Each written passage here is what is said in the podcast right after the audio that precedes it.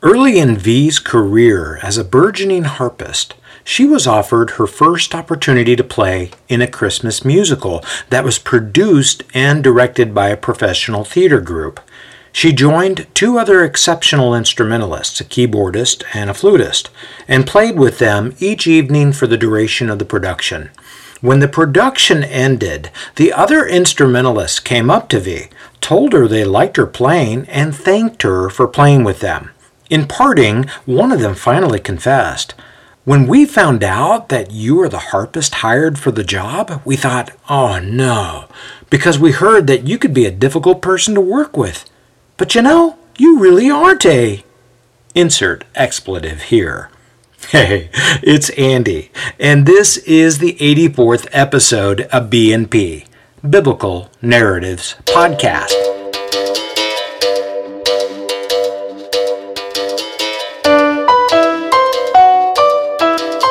Detail, historical context that puts you in the action. So I'll keep this PG, but I think you get the idea. Until this incident, V wasn't aware that she had been vilified in the Arizona harpist community. We would later discover that V was well on her way to becoming the premier harpist throughout Arizona, much to the jealousy and insecurity of the other harpists in the area.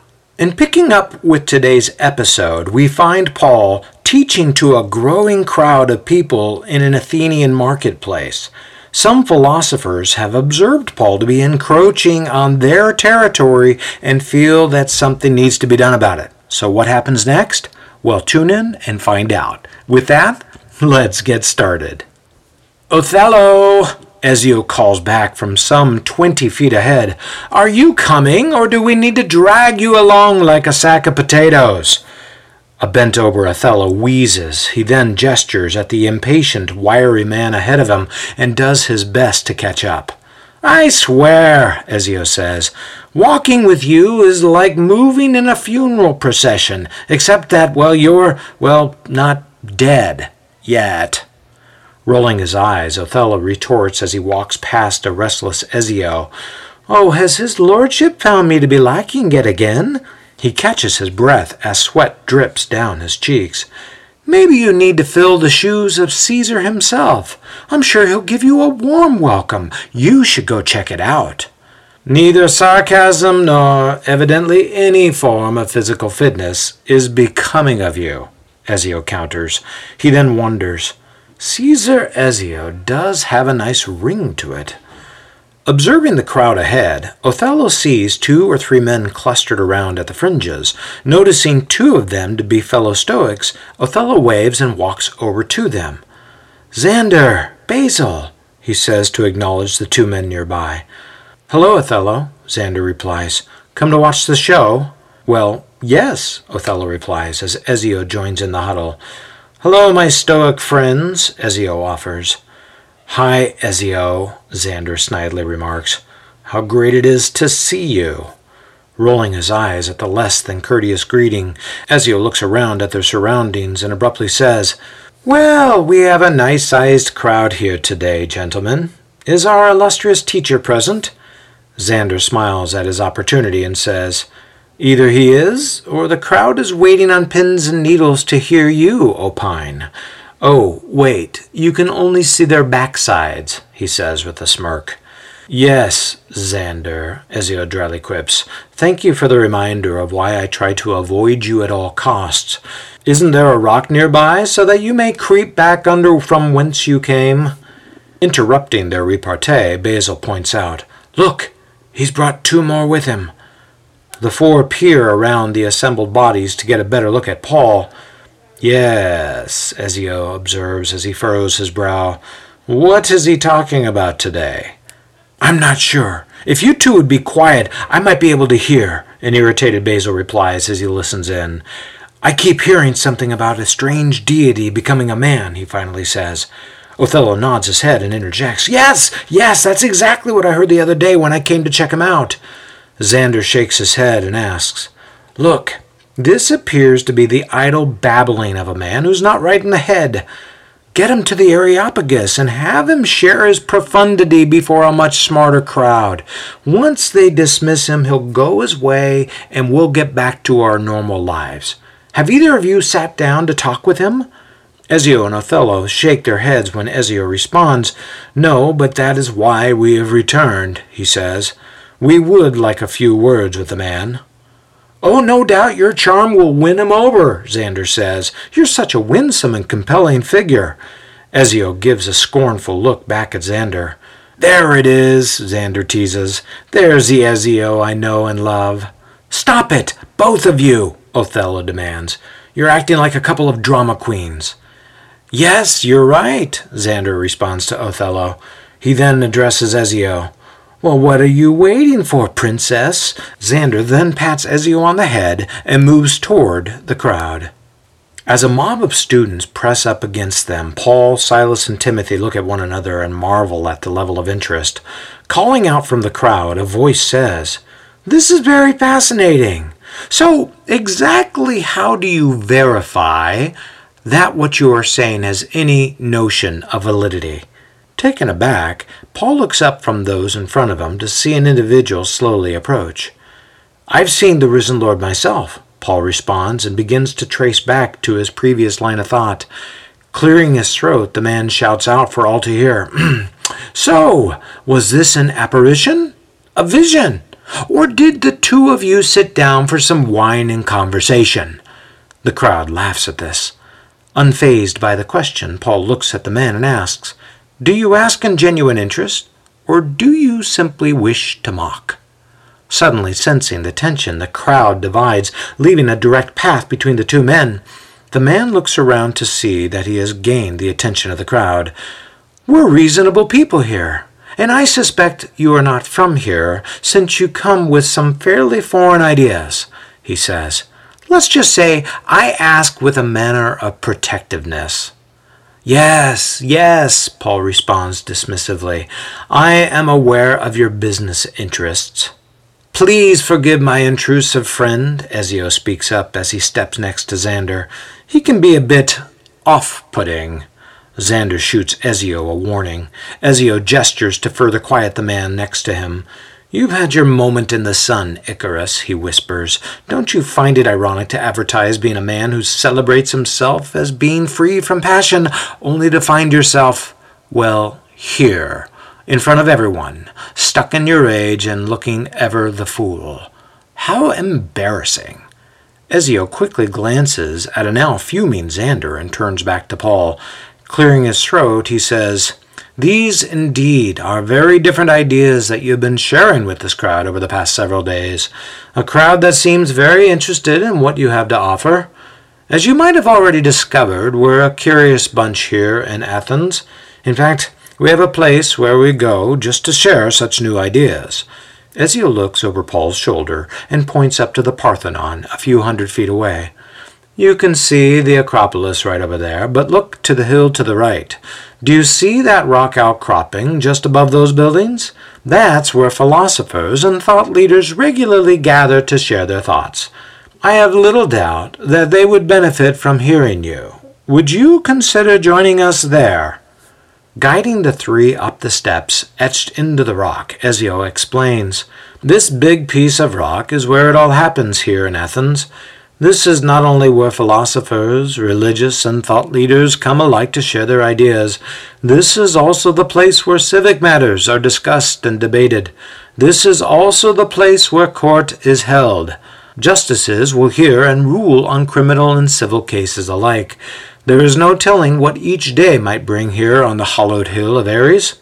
They take their final steps to reveal the craggy top of the rock and the city beyond. Paul looks around to see clusters of people gathered in different locations on the rock. Wow! he quietly exclaims to both Timothy and Silas. This is different, isn't it? The two nod without saying anything. Ezio continues with his tour. Watch your step, gentlemen. It's easy to get your sandals stuck between these rocks, he says. Ezio steps carefully and finds a suitable place to position himself before continuing. Just over there, as you can see, court is in session. There's always one or two judges available throughout each day to rule on cases. Ezio waves at the judge, who acknowledges him and gets back to the case in front of him. That's Dionysius, Ezio says. Some hate it when he presides, say he goes too slowly. He pauses for a moment. Personally, I like the fact that he doesn't rush to judgment, but carefully works through all the angles. Hearing laughter within earshot, Silas perks up and asks, What's going on over there? Ezio points over a small ridge and smiles. Yes, come with me. That's where I wanted to take you. Stepping up towards the top of the ridge, the four come upon a large cluster of individuals seated around a central figure who has their attention. Now, this group, Ezio explains, this is the group I was telling you about. Athenians are always curious about new thought, so as you can see, this group gets pretty large. Timothy whispers into Silas's ear, Do people actually work here? Hearing Timothy's whisper, Ezio smiles and responds, Some do, yes, he says. Some are sponsored or commissioned. Commissioned? Timothy asks. Yes, Ezio says. They're paid to be philosophers or thought leaders. Really? Timothy asks. Yes, Ezio says, while looking critically at Timothy. Oh, and please do educate me. What do you do for work? Are you here as a merchant? Paul smiles over at Timothy and raises his eyebrows. Yes, Timothy, what do you do for work? he asks. Hmm, Ezio smirks and says, These thought leaders shape the culture here in Athens and beyond. Even the Romans can't think of anything new, so they steal their ideas from these philosophical bums. Small wonder they're in charge of anything worthwhile, the savage thugs. Catching himself, Ezio looks at the three and asks, Well, shall we join these societal leeches? Paul pats Timothy on the shoulder as they move up onto the ridge. Well, we're going to stop here for today. Teaching in both the synagogues as well as in the marketplaces throughout Athens, Paul grows his audience as he shares the resurrection of the God man Jesus. Paul's witness struck a chord with this audience from the marketplace, but those in the agoras weren't the thought leaders of Athens or the known world. No, the thought leaders sat and discussed life issues at the Areopagus, or the Hills of Ares. You may know it as Mars Hill. So, upon hearing such a foreign set of ideas about the God man Jesus, professional philosophers such as the Stoics or Epicureans took note of Paul's preaching. These thought leaders, these philosophers, were partly curious, but they were also partly concerned. On one hand, these philosophers wanted to better understand what Paul was teaching. First, he was advocating the workings of a monotheistic God, which would have contrasted from common polytheistic thinking in the day. Only one God? How absurd is that? Many would have thought. While understanding that the gods were beyond the grasp of humanity, Greeks believed these gods to be faulty and limited in their scope and capability. Furthermore, Greeks saw the gods as disinterested in the affairs of humanity. So to hear that God would become a man, that would be the ultimate condescension. How weak and needy must a God be to concern himself with the affairs of human rabble? As an important side note, some of these philosophers were naturalists and didn't really believe in the polytheistic beliefs held by the general populace. Yes, receiving a fair amount of social pressure to honor the variety of deities out there, these philosophers would play nice and give homage to whatever god that needed to be worshipped at any given time reception, or business transaction, or bathhouse, etc. But it doesn't mean they actually believed in them. While Stoics might have attributed the governing force of the Logos to Zeus as its creator, we might refer to this concept as reason or wisdom. Not all Stoics gave much attention to the origin of the Logos. They were much more interested in the way how rational and objective thinking played out in everyday life. Furthermore, while Stoics might have passed on the hyper religious folklore that permeated the minds of most of the citizenry of the day, they were quite happy with the progress they had made, especially with now how many Greeks had adopted the tenets of Stoicism for living out their regular lives. Like many of us, the Greeks left room for both religious and naturalistic thinking, as this was commonplace throughout the Roman Empire. As another important side note, the Apostle John captured the attention of those who subscribed to Stoic thinking by attributing the Logos to the God who became man. John wrote about how all the wisdom of God had been incarnated in this single human being and has flowed out from him. You might know it in John 1. In the beginning was the Word, or Logos, and the Word, Logos, was with God, and the Word, Logos, was God.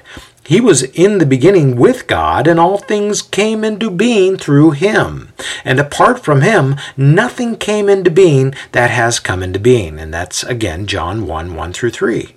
For those Stoic minded individuals who saw the Logos as something graced from Zeus to humanity, John definitely turned heads with this writing, saying that all credit goes to the God of the Jews who sent his one and only Son to redeem humankind.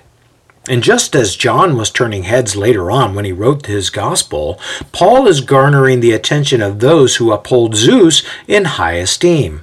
If Zeus isn't real, then the Logos couldn't have flowed out from him. So while Paul references Zeus in his Mars Hill sermon, we'll address that next time, he uses these references of Zeus as a springboard to introduce the God of the Jews, who supernaturally proved his existence by raising the man Jesus from the dead. For the Stoics who had made a living from their teaching and training, can you imagine how they might feel threatened by Paul's sudden arrival and teachings at the marketplace? Paul's ideas likely infringed upon the livelihood of these existing philosophers who had lost some of their own followers to Paul. Understandably, this wouldn't have set well for these philosophers. So, what happens when we feel threatened by something we don't yet fully understand? Well, we tend to circle the wagons and become territorial. While some were immediately dismissive of Paul's teachings, his idle babblings, others were still curious to learn more about him. Furthermore, getting Paul in front of the scholars on Mars Hill would have allowed a greater level of scrutiny to be employed. They figured if anyone was able to poke holes in Paul's teachings, it would have been these guys. So both curiosity and territorialism seem to be the underlying motivations for getting Paul to speak up on Mars Hill. So let's bring this home. What are three unintended consequences that emerge within us when feeling threatened? Moreover, how do we do with it? Number one, we circle the wagons. When confronted with an unfamiliar idea, especially as it gains traction, we tend to bypass any perceived benefit and look immediately at what we stand to lose. As humans, our natural response when threatened is to protect against loss at all costs. Self preservation and self protection are at the forefront of human instinct. When anything that has been gained by us is now threatened, such as business interests or retirement savings or relationships or family growth, much like the philosophers in Athens, the synagogues in Thessalonica, or the temple attendees and teachers back in Jerusalem, who felt threatened by the teachings of Jesus. We will circle our wagons without regard to what God might be doing in any given circumstance. That said, we also have the Logos, the incarnation of all reason and wisdom into one man, that God man Jesus. So when we see the world around us rapidly move away from the wisdom that sources from Jesus, we also may tend to circle the wagons again because we feel threatened by the possibility of loss. But we're not called to circle the wagons. We are called to be salt and light we tend to vilify the threat. When we feel threatened, it's not uncommon to feel trapped in a corner. Anxiety goes up, and so does our insecurity. Consequently, we may feel like the world is against us and that those around us wouldn't blink an eye if something terrible were to happen to us. So, what do we do? We come out swinging, or we run and hide to avoid the conflict altogether, often to become passive aggressive in our approach. We simply want the conflict to go away. So we might give way to slander and say harmful things about those who threaten us. We use those who are often peacemakers as pawns and try to get them to side with us. And we will further vilify those who might see things differently and see them not only as enemies of us, but even enemies of God. Our mode of fighting, though, will eventually implode. It always does. Relationships are often soured when we vilify others. Eventually, even the peacemakers around us will distance themselves, which only fuels our future insecurities. We might even find ourselves scheming to get rid of the perceived problem, thinking through more elaborate plans to oust the individual or individuals who pose such threats. But we're not called to vilify others. We're called to be salt and light.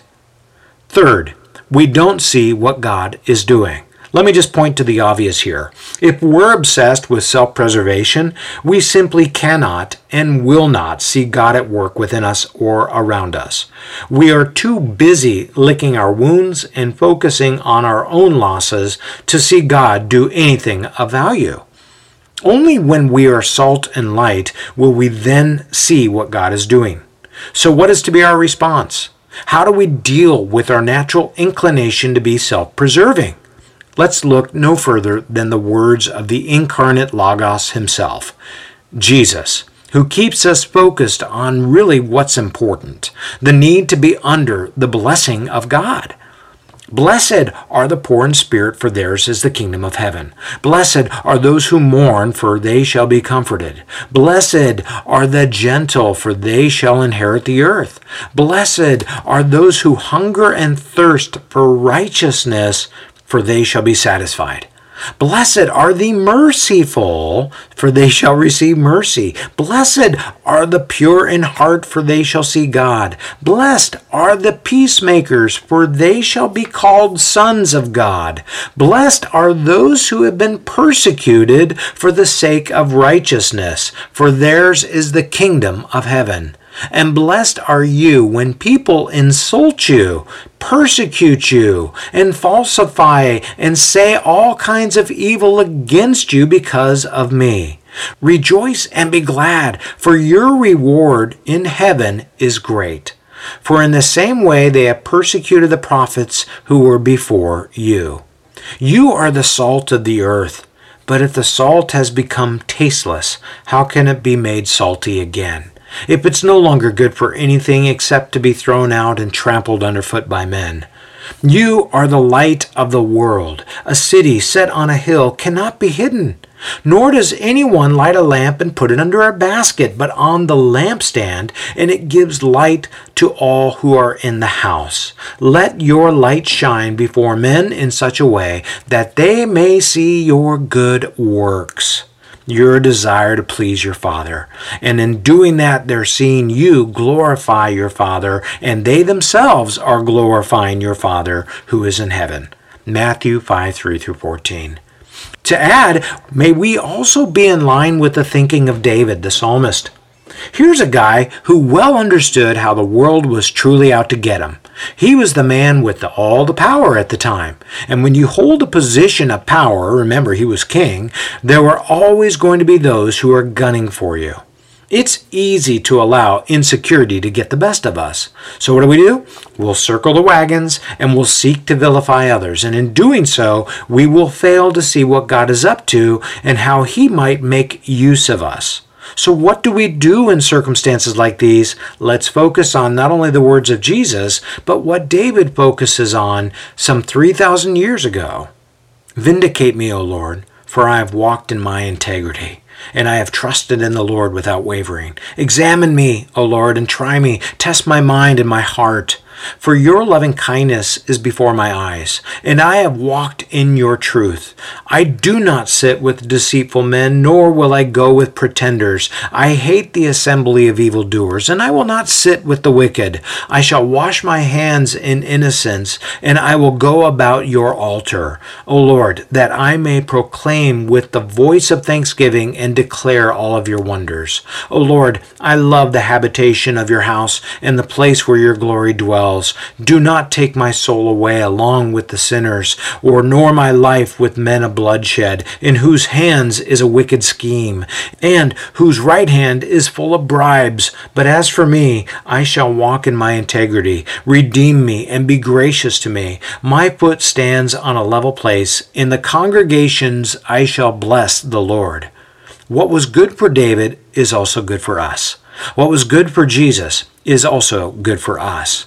Can I just encourage you to take some time with the psalm and the words of Jesus in Matthew 5 to help you and me to stand on level ground and trust that God will do this? Number one, relieve you from your insecurity. Number two, be the source and the strength of your well being. And then number three, help you walk through these times of hardship by helping you see Him at work in your life and in the lives of others.